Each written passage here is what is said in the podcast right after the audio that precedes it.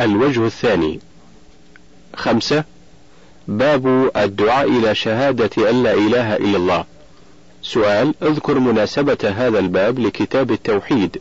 جواب لما ذكر المؤلف رحمه الله وجوب التوحيد وفضله وما يوجب الخوف من ضده نبه بهذا الباب على أنه لا ينبغي لمن عرف ذلك أن يقتصر على نفسه بل يجب عليه أن يدعو إلى الله تعالى بالحكمة والموعظة الحسنة كما هو سبيل المرسلين وأتباعهم. سؤال: ما حكم الدعوة إلى الدين الإسلامي وبأي شيء يبدأ الداعي ولماذا وما الدليل؟ جواب: الدعوة إلى الدين الإسلامي واجبة، ويبدأ الداعي بالدعوة إلى التوحيد لأنه أفرض الفروض وأوجب الواجبات وهو الأساس لجميع الأعمال، فلا فلا تقبل إلا بعد صحة التوحيد والدليل قوله صلى الله عليه وسلم لمعاذ فليكن أول ما تدعوهم إليه شهادة أن لا إله إلا الله. قال تعالى قل هذه سبيلي أدعو إلى الله على بصيرة أنا ومن اتبعني وسبحان الله وما أنا من المشركين. سورة يوسف الآية الثامنة بعد المئة. سؤال وضح معاني المفردات الآتية سبيلي بصيرة سبحان الله ثم اشرح الآية وبين مناسبتها للباب واذكر ما يستفاد منها. جواب سبيلي طريقتي ودعوتي. بصيرة علم ويقين. سبحان الله تنزيها لله على أن يكون له شريك في ملكه أو معبود سواه. شرح الآية يقول الله تعالى قل يا محمد هذه الدعوة التي أدعو إليها والطريقة التي أنا عليها من الدعاء إلى توحيد الله إلى توحيد الله وإخلاص العبادة له دون سواه هي طريقتي أدعو إلى الله على علم ويقين ويدعو إليه من آمن بي وصدقني ومنزها لله عن الشرك ومتبرئ من المشركين. ومناسبة الآية للباب أن الدعوة إلى الله على بصيرة وعلم هي طريق الرسول صلى الله عليه وسلم وأتباعه فعلينا أن نفعل ذلك لنكون من أتباعه. ويستفاد من الآية واحد أن الدعوة إلى الله طريق من اتبع النبي صلى الله عليه وسلم. اثنان التنبيه على الإخلاص في الدعوة إلى الله.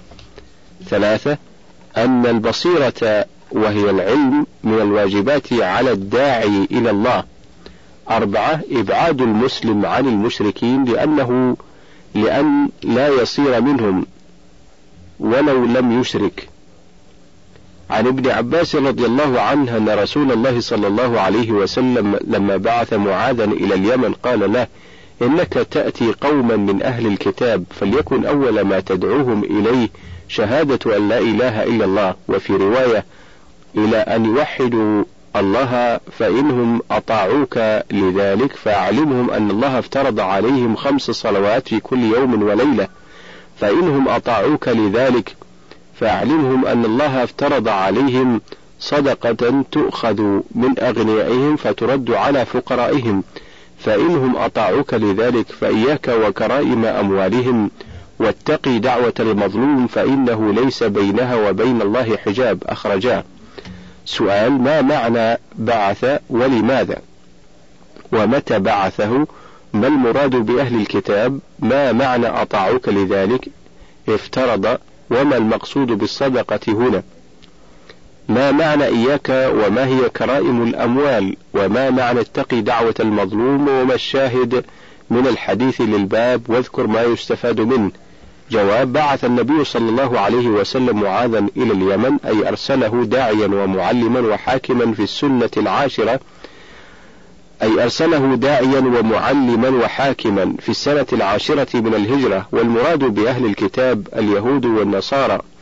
ومعنى أطاعوك لذلك شهدوا وانقادوا لذلك.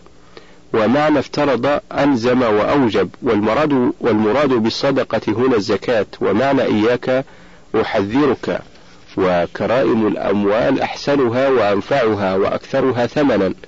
ومعنى اتقي دعوة المظلوم اجعل بينك وبينها وقاية بالعدل وترك الظلم. والشاهد من الحديث للباب قوله فليكن أول ما تدعوهم إليه شهادة أن لا إله إلا الله. ما يستفاد من الحديث واحد أن التوحيد أول الواجبات وأنه يبدأ به قبل كل شيء حتى الصلاة. اثنان التنبيه على التعليم بالتدريج والبدء والبدء والبدء بالأهم فالأهم. ثلاثة أن الصلوات الخمس أعظم واجب بعد الشهادتين. أربعة أن الزكاة أوجب الأركان بعد الصلوات. خمسة أن الزكاة تؤخذ من الأغنياء وتصرف إلى الفقراء. ستة أنه يحرم على العامل في الزكاة أخذ كرائم الأموال. سبعة تحريم الظلم واتقاء دعوة المظلوم وأنها لا تحجب. عن سهل بن سعد أن رسول الله صلى الله عليه وسلم قال يوم خيبر لأعطين الراية غدا رجلا يحب الله ورسوله ويحبه الله ورسوله يفتح الله على يديه فبات الناس يدوكون ليلتهم. أيهم يعطاها فلما أصبحوا غدوا على رسول الله صلى الله عليه وسلم كلهم يرجو أن يعطاها فقال أين علي بن أبي طالب؟ فقيل هو يشتكي عينيه. فأرسلوا إليه فأتى به فأتي به فبصق في عينيه ودعا له فبرئ كأن لم يكن به وجع فأعطاه الراية فقال أنفذ على رسلك. حتى تنزل بساحتهم ثم ادعهم إلى الإسلام وأخبرهم بما يجب عليهم من حق الله تعالى فيه فوالله لأن يهدي الله بك رجلا واحدا خير لك من حمر النعم. متفق عليه. سؤال ما هو يوم خيبر؟ ثم بين معاني الكلمات الآتية الراية يدوكون فبصق فبرأ انفذ على رسلك ساحتهم حمر النعم. ما هو حق الله تعالى في الإسلام؟ اذكر الشاهد من الحديث للباب وبين فوائده. جواب يوم خيبر يوم غزوة خيبر وهي قرية قرب المدينة. الراية علم الحرب يدوكون يخوضون ويتحدثون. بصق تفل فبرئ زال عنه الألم. انفذ أمضي واذهب. على رسلك على مهلك من غير عجلة. ساحتهم ما قرب منهم حمر النعم الإبل ذوات اللون الأحمر وهي أنفس أموال العرب. حق الله تعالى في الإسلام جميع الواجبات المفروضة كالصلاة والزكاة والصوم والحج. والشاهد من الحديث للباب قوله ثم ادعوهم إلى الإسلام. ما يستفاد من الحديث؟ واحد فضيلة علي بن أبي طالب رضي الله عنه. اثنان إثبات صفة المحبة لله تعالى كما يليق بجلاله وعظمته. ثلاثة البشارة بحصول الفتح علم من أعلام النبوة. أربعة فضل الصحابة رضي الله عنهم في حرصهم على الخير وتنافسهم فيه. خمسة أن الدعوة إلى الإسلام قبل القتال في حق من لم تبلغهم الدعوة. ستة ثواب من اهتدى على يديه رجل واحد. سبعة جواز الحلف على الفتيا والخبر ولو لم يستحلف. ثمانية مشروعية بعث الإمام الدعاة إلى الله تعالى وأمرهم بالرفق من غير ضعف ولا انتقاض عزيمة. ستة باب تفسير التوحيد وشهادة أن لا إله إلا الله وقول الله تعالى أولئك الذين يدعون يبتغون إلى ربهم الوسيلة أيهم أقرب. أولئك الذين يدعون يبتغون إلى ربهم الوسيلة أيهم أقرب. سورة الإسراء الآية السابعة والخمسون. سؤال وضح معاني الكلمات الآتية يدعون يبتغون الوسيلة وما حقيقة الوسيلة إلى الله. اشرح هذه الآية واذكر ما يستفاد منها وما مناسبتها لهذا الباب.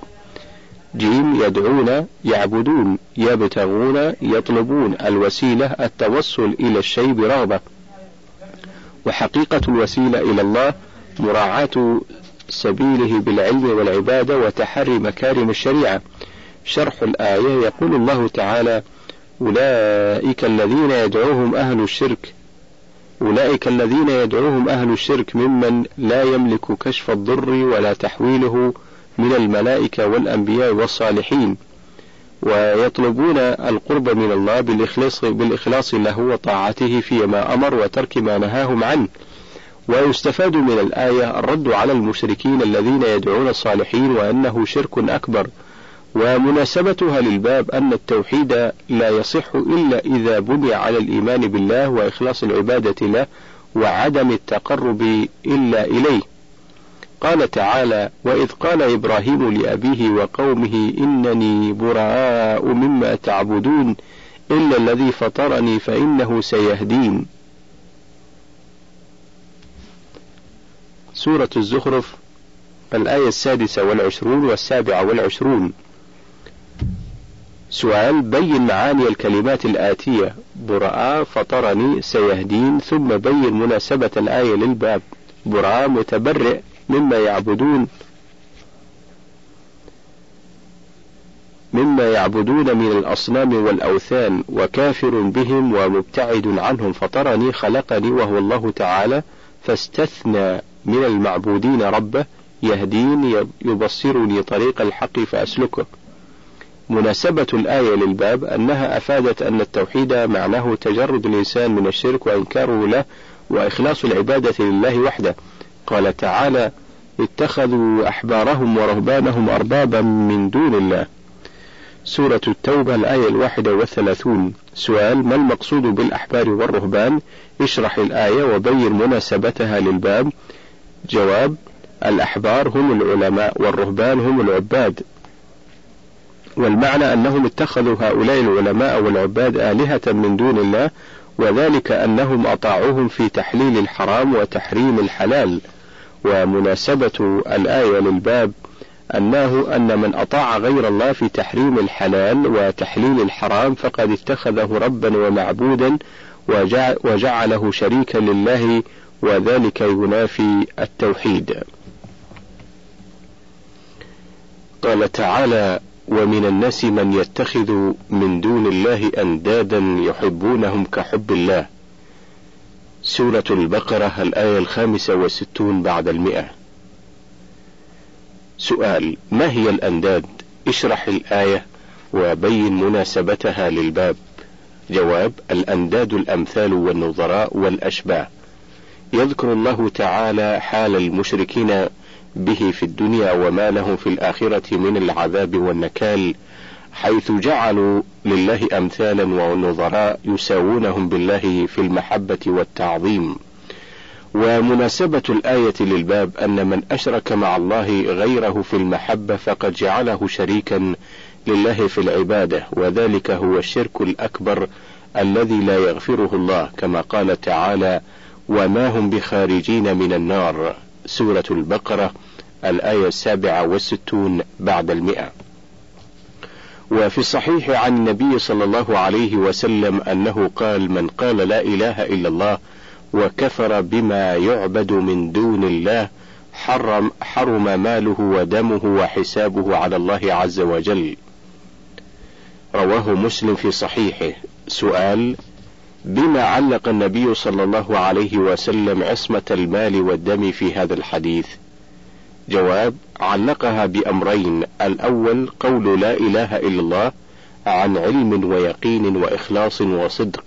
الثاني الكفر بما يعبد من دون الله من الأصنام والأوثان وغيرها. سؤال ما المقصود بقوله من قال لا إله إلا الله؟ جواب أي من تكلم بها عالما بمعناها عاملا بمقتضاها.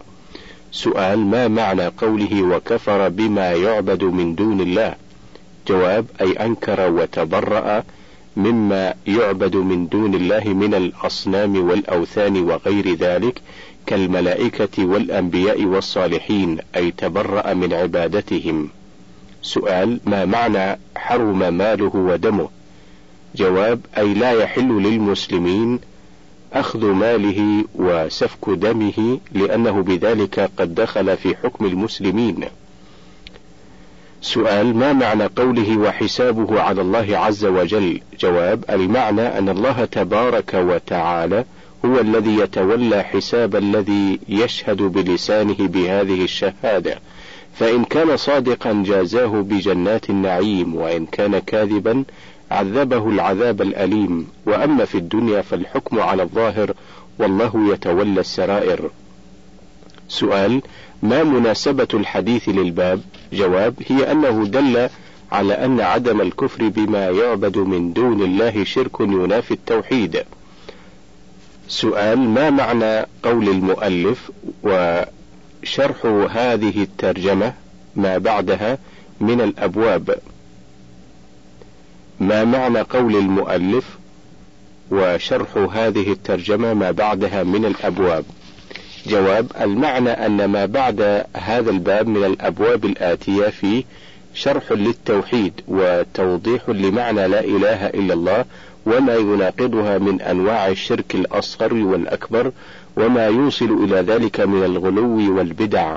فمن عرف ذلك وتحققه تبين له معنى لا إله إلا الله وما دلت عليه من الإخلاص ونفي الشرك. والله سبحانه وتعالى أعلم.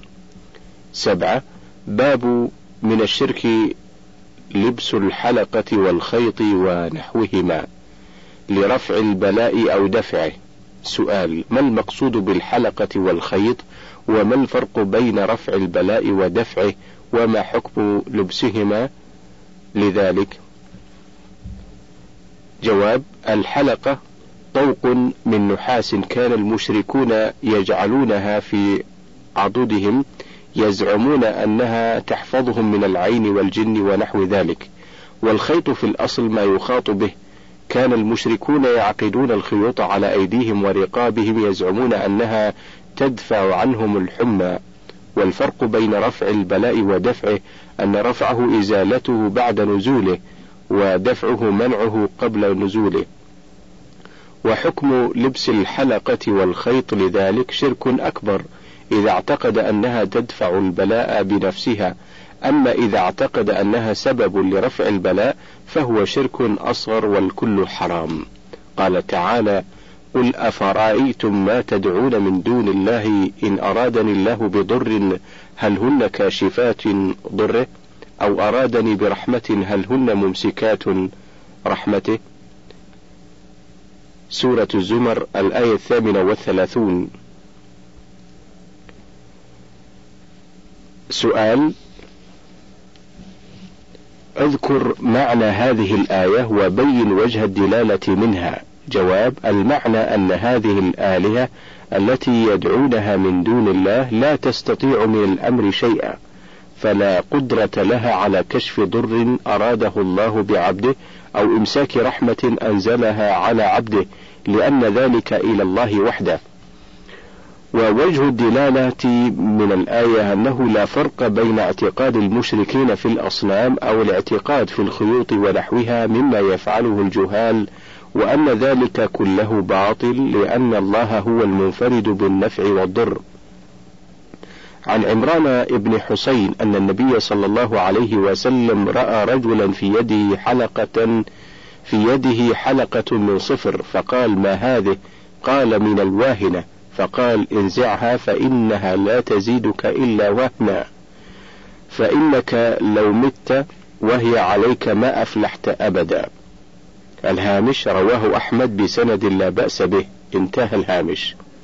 سؤال ما نوع الاستفهام في قوله ما هذه؟ جواب للإنكار ويحتمل أنه للاستفسار عن سبب لبسها. سؤال ما معنى قوله من الواهنة وما هي الواهنة؟ جواب أي وضعتها لدرء المرض المسمى بالواهنة وهي عرق يؤلم في الكتف وفي اليد كلها وقيل هي مرض يأخذ في العضد. سؤال ما معنى قوله انزعها فإنها لا تزيدك إلا وهنا وما الذي يفيده هذا الأمر جواب النزع هو الجذب بقوة أخبر أنها لا تنفعه بل تضره وتزيده ضعفا وأفاد هذا الأمر لوجوب أن وأفاد هذا الأمر الوجوب وأن مثل هذه وأن مثل هذا معصية يجب إنكاره وإزالته ويحرم بقاؤه. سؤال ما الذي يفيد قوله فإنك لو مت وهي عليك ما أفلحت أبدا وما هو الفلاح؟ جواب يفيد عظم الذنب الواقع بسبب هذا الاعتقاد لأنه نوع من أنواع الشرك الذي لا يغفر إلا بالتوبة والفلاح هو الفوز والظفر والسعادة. سؤال اذكر مناسبة حديث عمران للباب. جواب هي أنه أفاد أن الاعتقاد بمثل هذه الحلقة من أنواع الشرك لأمر النبي صلى الله عليه وسلم بنزعه بنزعها وتهديده على تركها. ولأحمد عن عقبة بن عامر مرفوعا من تعلق تميمة فلا أتم الله له ومن تعلق ودعة فلا ودع الله له وفي رواية من تعلق تميمة فقد أشرك سؤال ما معنى تعلق تميمة ودع فلا أتم الله له فلا ودع الله له. جواب المعنى أن من علق هذه الأشياء متعلقا بها قلبه في طلب خير أو دفع شر والتميمة خرزات وحروز يعلقها الجهال على أنفسهم وأولادهم ودوابهم يزعمون أنها ترد العين وهذا من فعل الجاهلية ومن فعل ذلك ومن فعل ذلك فقد أشرك. والودع جمعها ودع وهو شيء أبيض يخرج من البحر يشبه الصدف كانوا يتقون به العين فأبطل الإسلام هذه الأشياء. ومعنى فلا أتم الله له دعاء عليه بعدم حصول ما أراد. ومعنى قوله فلا ودع الله له أي لا جعله في في دعة وسكون وهذا دعاء عليه. ولابن أبي حاتم عن حذيفة أنه رأى رجلا في يده خيط من الحمى فقطعه وتلا قوله تعالى وما يؤمن أكثرهم بالله إلا وهم مشركون. سؤال ما معنى قوله من الحمى؟ وما وجه الاستدلال؟ وما وجه استدلال حذيفة بهذه الآية؟ وما الذي يستفاد منه؟ اذكر مناسبة هذا الحديث للباب. جواب أي وضع في يده خيطا يعتقد أنه يدفع عنه الحمى ووجه استدلال حذيفة بهذه الآية أن هذا العمل شرك أن هذا العمل شرك ويستفاد من من هذا الحديث صحة الاستدلال على الشرك الأصغر بما أنزله الله في الشرك الأكبر وفيه إنكار مثل هذا العمل. ومناسبة الحديث للباب أنه دل على أن وضع الخيط والاعتقاد فيه من أنواع الشرك حيث حيث أزاله حذيفة واستدل بالآية على ذلك. ثمانية باب ما جاء في الرقي والتمائم. باب ما جاء في الرقى والتمائم أي من النهي وما ورد عن السلف في ذلك وبيان الجائز منها والممنوع.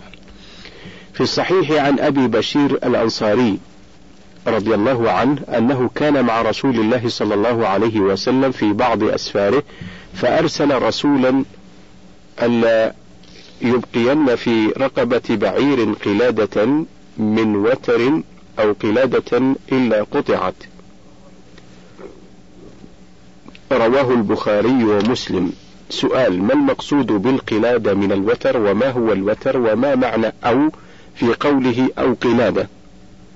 جواب المقصود بالقلادة هنا ما كان يصنعه أهل الجاهلية من التقليد بالأوتار والوت والوتر والوتر أحد أوتار القوس وكان أهل الجاهلية إذا اخلولق الوتر أبدلوه بغيره وقلدوا به الدواب اعتقادا منه أنه يدفع عن الدابة العين فأبطله الإسلام. ومعنى أو في قوله أو قلادة شك من الراوي لا يدري هل قال شيخه قلادة من وتر أو قال قلادة أو قال قلادة فقط. سؤال ما الذي يفيد أمره صلى الله عليه وسلم بقطع هذه القلائد؟ جواب أفاد أنها منكر تجب إزالته وأكد ذلك بنون التوكيد الثقيلة في قوله لا يبقين. سؤال ما مناسبة حديث أبي بشير للباب؟ جواب: هي أنه أفاد إنكار النبي صلى الله عليه وسلم لهذه القلائد أمره بإزالتها لأنها نوع من الشرك حيث صرف الاعتقاد إلى غير الله. عن ابن مسعود رضي الله عنه قال سمعت رسول الله صلى الله عليه وسلم يقول إن الرقى والتمائم والتولة شرك رواه أحمد وأبو داود وعن عبد الله بن عكيم أو عكيم مرفوعا من تعلق شيئا وكل إليه. رواه أحمد والترمذي.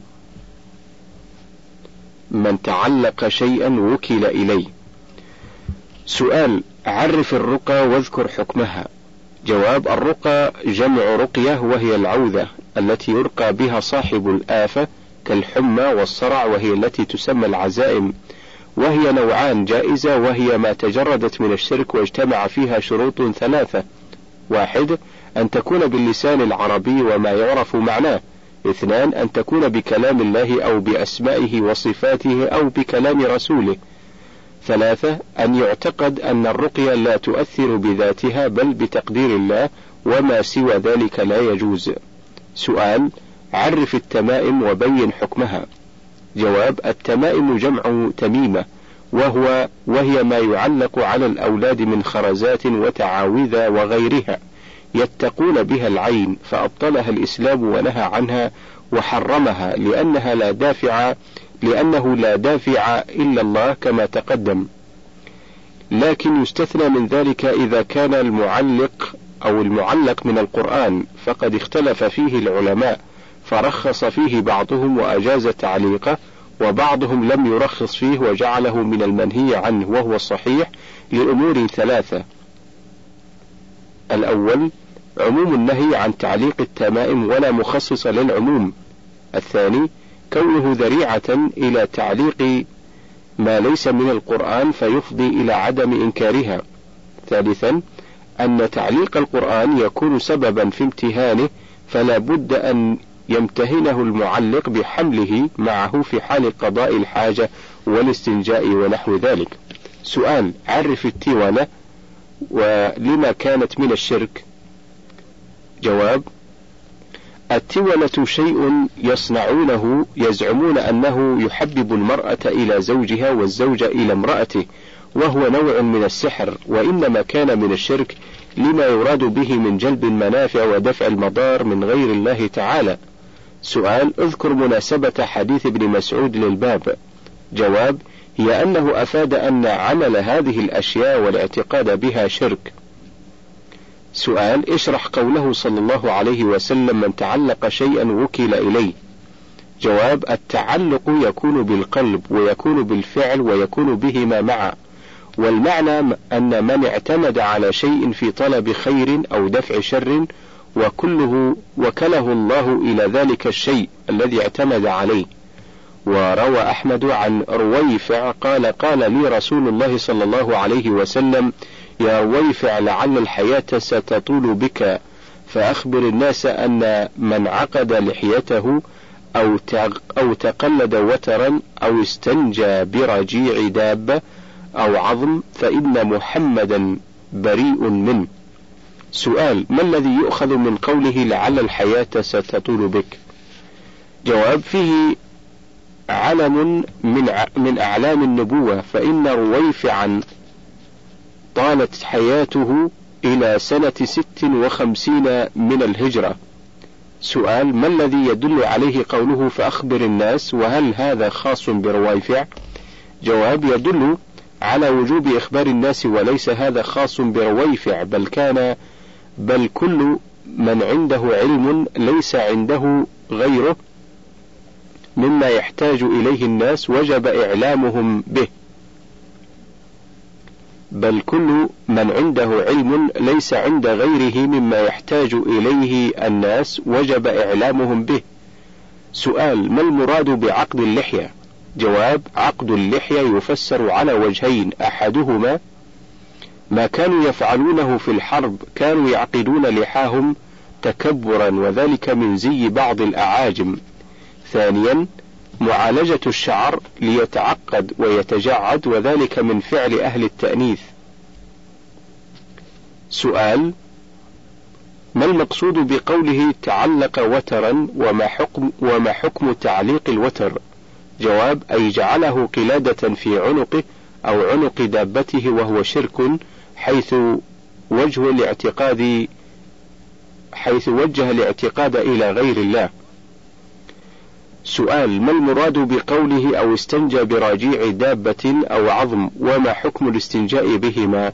جواب أي استجمر بالروث والعظم واستعمله في إزالة الخارج وهو محرم لتبرئ لتبرؤ النبي صلى الله عليه وسلم ممن فعله ونهيه عنه.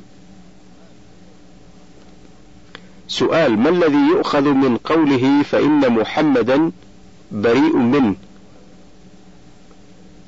جواب تحريم هذه الأشياء المذكورة في الحديث والوعيد على من فعلها. سؤال ما هو الشاهد من حديث رويفع للباب؟ جواب هو قوله أو تقلد وترى. وعن سعيد بن جبير قال من قطع تميمة من إنسان كان كعدل رقبة رواه وكيع وله عن إبراهيم قال كانوا يكرهون التمائم كلها من القرآن وغير القرآن. سؤال ما معنى قول سعيد بن جبير وما الذي يؤخذ منه وما المقصود بالكراهة في قول إبراهيم النخعي كانوا يكرهون التمائم كلها ومن أراد بهم؟ جواب معنى قول سعيد أن من قطع تميمة من إنسان فله من الأجر مثل أجر من اعتق من اعتق رقبة ويؤخذ منه فضل قطع التمائم لأنها شرك والمقصود بالكراهة في قول إبراهيم كراهة التحريم كراهة التحريم وأراد بذلك أصحاب عبد الله بن مسعود رضي الله عنهم أجمعين والله سبحانه وتعالى أعلم. تسعة باب من تبرك بشجر أو حجر ونحوهما كبقعة أو قبر فهو مشرك. سؤال ما معنى التبرك بالأحجار والأشجار وما حكمه؟ جيم أو جواب التبرك بها طلب البركة منها وهو شرك. قال تعالى: أفرأيتم اللات والعزى ومناة الثالثة الأخرى سورة النجم الآية التاسعة عشرة والعشرون سؤال ما المراد بهذه الأسماء المذكورة في الآية ولما سميت بذلك؟ اشرح الآية وبين مناسبتها للباب.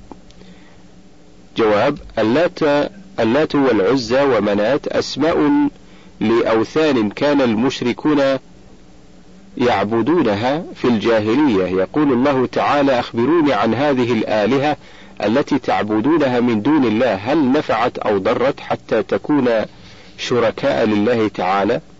أما اللات على قراءة الآية بتخفيف التاء فهي صخرة بالطائف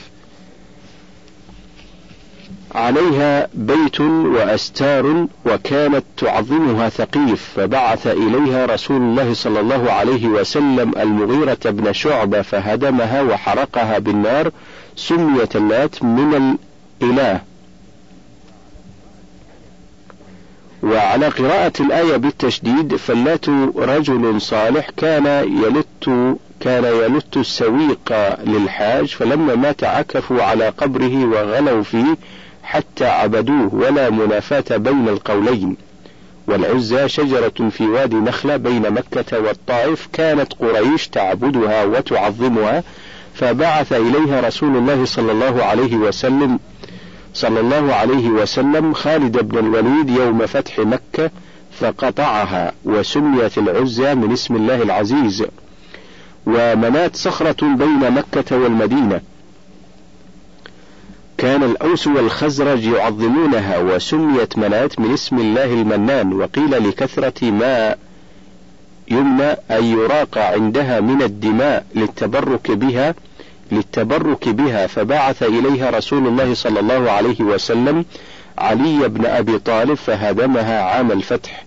ومناسبة الآية لهذا الباب أن التبرك بالشجر والحجر والقبور من جنس عبادة المشركين لهذه الأصنام. فمن فعل ذلك فقد شابههم في فعلهم ومن تشبه بقوم فهو منهم. وعن, وعن أبي واقد الليثي رضي الله عنه قال خرجنا مع رسول الله صلى الله عليه وسلم إلى حنين ونحن حدثاء عهد بكفر وللمشركين سدرة يعكفون عندها وينوطون بها أسلحتهم. يقال لها ذات أنواط فمررنا بسدرة فقلنا يا رسول الله اجعل لنا ذات أنواط كما لهم ذات أنواط. فقال رسول الله صلى الله عليه وسلم الله أكبر إنها السنن. قلتم والذي نفسي بيده كما قالت بنو إسرائيل لموسى اجعل لنا إلها كما لهم آلهة. قال إنكم قوم تجهلون.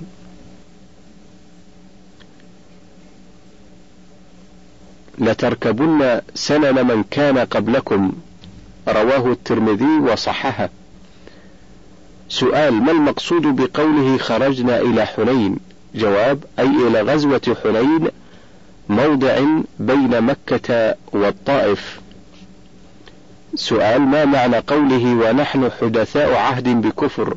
جواب أي قريبو عهدهم أي قريب عهدهم بالكفر والخروج منه والدخول في الإسلام فلم يتمكن الإسلام من قلوبهم. سؤال ما معنى قوله ينوطون بها أسلحتهم ولماذا؟ جواب أي يعلقون بها أسلحتهم تبركا بها وتعظيما لها. سؤال ما معنى قوله يعكفون عندها وما هو العكوف؟ جواب أي يقيمون عندها والعكوف الإقامة على الشيء في المكان. سؤال لماذا طلبوا من الرسول صلى الله عليه وسلم أن يجعل لهم ذات أنواط؟ جواب ظنوا أن هذا أمر محبوب عند الله وقصدوا التقرب إليه وإلا فهم أجل قدرا من أن يقصدوا مخالفة النبي صلى الله عليه وسلم. سؤال ما المراد بتكبير النبي صلى الله عليه وسلم عندما سألوه أن يجعل لهم ذات أنواط؟ جواب المراد تعظيم الله تعالى وتنزيهه عن الشرك بأي نوع كان.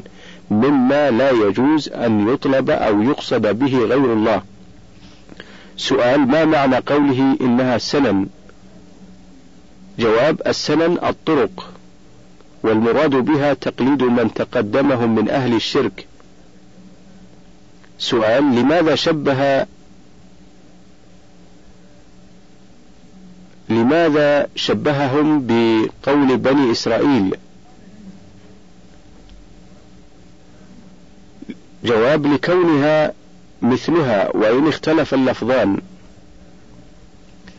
سؤال ما معنى قوله لتركبن سنن من كان قبلكم جواب أي لتتبعن طرقهم ومناهجهم. سؤال ما مناسبة حديث ما مناسبة حديث أبي واقد للباب؟ واذكر ما يستفاد منه. جواب هي أنه أفاد أن التبرك بالأشجار من الشرك ويستفاد منه واحد التكبير عند التعجب خلافا لمن كره اثنان النهي عن التشبه بأهل الجاهلية وأهل الكتاب. ثلاثة أن ما ذم الله به اليهود والنصارى في القرآن أنه ذم لنا إذا عملنا مثل عملهم. أربعة أن سنة أهل الكتاب مذمومة كسنة المشركين والله سبحانه وتعالى أعلم. عشرة باب ما جاء في الذبح لغير الله من الوعيد وأنه شرك. سؤال اذكر مناسبة هذا الباب لكتاب التوحيد. جواب هي أن الذبح لله عبادة والذبح والذبح لغير الله شرك ينافي التوحيد. قال تعالى قل إن صلاتي ونسكي ومحياي ومماتي لله رب العالمين لا شريك له وبذلك أمرت وأنا أول المسلمين. سورة الأنعام الآيتان الثانية والستون والثالثة والستون بعد المئة. وقال تعالى: فصل لربك وانحر سورة الكوثر الآية الثانية. سؤال اشرح هاتين الآيتين وبين مناسبتهما للباب وما هو النسك. جواب يقول الله تعالى في الآية الأولى قل يا محمد لهؤلاء المشركين الذين يعبدون غير الله ويذبحون لغيره إنني أخلصت لله صلاتي وذبحي وما آتيه في حياتي وما أموت عليه من الإيمان والعمل الصالح لله رب العالمين لا شريك له في شيء من ذلك وبذلك الإخلاص وبذلك الإخلاص أمرت وأنا أول المسلمين من هذه الأمة. والنسك هو الذبح وقوله تعالى فصل لربك وانحر أي أخلص لله صلاتك وذبحك وخالف المشركين في ذلك. ومناسبة الآيتين للباب أنهما أفادتا أن الذبح من أنواع العبادة. يجب إخلاصه لله فمن ذبح لغير الله متقربا إليه فقد أشرك. عن علي رضي الله عنه قال حدثني رسول الله صلى الله عليه وسلم بأربع كلمات. لعن الله من ذبح لغير الله لعن الله من لعن والديه لعن الله من آوى محدثا لعن الله من غير منار الأرض. رواه مسلم. سؤال ما معنى اللعن؟ جواب اللعن من الله هو الطرد والإبعاد عن رحمته ومن الخلق السب والدعاء. سؤال لماذا لعن الرسول صلى الله عليه وسلم من ذبح لغير الله؟ جواب لعظم الذنب الذي ارتكبه حيث أشرك بالله. سؤال ما معنى لعن الرجل والديه؟ ما معنى لعن الرجل والديه وكيف يكون لعنهما وما حكمه؟ جواب معناه سب أباه أو أمه ويكون لعنهما على وجهين واحد اللعن المباشر وهو أن يواجه الوالدين باللعنة اثنان لعن بالتسبب كأن يلعن الرجل كأن يلعن الرجل أبا رجل آخر فيلعن أباه وهو من كبائر الذنوب. سؤال: ما معنى آوى محدثا وما المراد بالمحدث؟ جواب: أي نصر مجرما وضمه إليه وحماه ومنعه من أن يؤخذ منه الحق الذي وجب عليه. والمحدث هو من أحدث شيئا يجب فيه حق لله فيلتجئ إلى من يجيره من ذلك.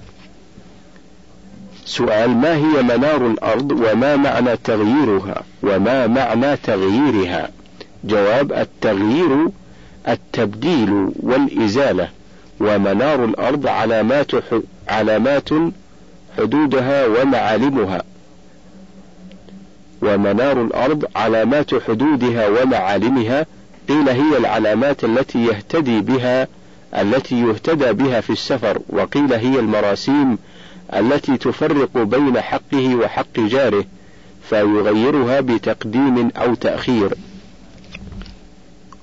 سؤال: لماذا لعن من غير منار الأرض؟ جواب لارتكابه إثما عظيما في إضاعة المسافرين أو اختلاسه أرض جاره. سؤال: ما هو الشاهد من حديث علي للباب؟ جواب هو قوله لعن الله من ذبح لغير الله سؤال ما حكم لعن أهل المعاصي والظلمة ما حكم لعن أهل المعاصي والظلمة؟ جواب يجوز لعن أهل المعاصي والظلم من غير تعيين وأما لعن الفاسق والعاصي المعين ففيه خلاف فأجازه بعض العلماء ومنعه آخرون. وعن طارق بن شهاب أن رسول الله صلى الله عليه وسلم قال: دخل الجنة رجل في ذباب ودخل النار رجل في ذباب، قالوا وكيف ذلك يا رسول الله؟ قال: مر رجلان على قوم لهم صنم لا يجوزه أحد حتى يقرب له شيئا، فقالوا لأحدهما قرب، قال ليس عندي شيئا أقرب، قالوا قرب ولو ذبابا. فقرب, فقرب ذبابا فخلوا سبيله. فدخل النار وقالوا للآخر قرب فقال ما كنت لأقرب لأحد شيئا دون الله عز وجل فضربوا عنقه فدخل الجنة. رواه أحمد. انتهى الشريط الأول وننتقل إلى الشريط الثاني.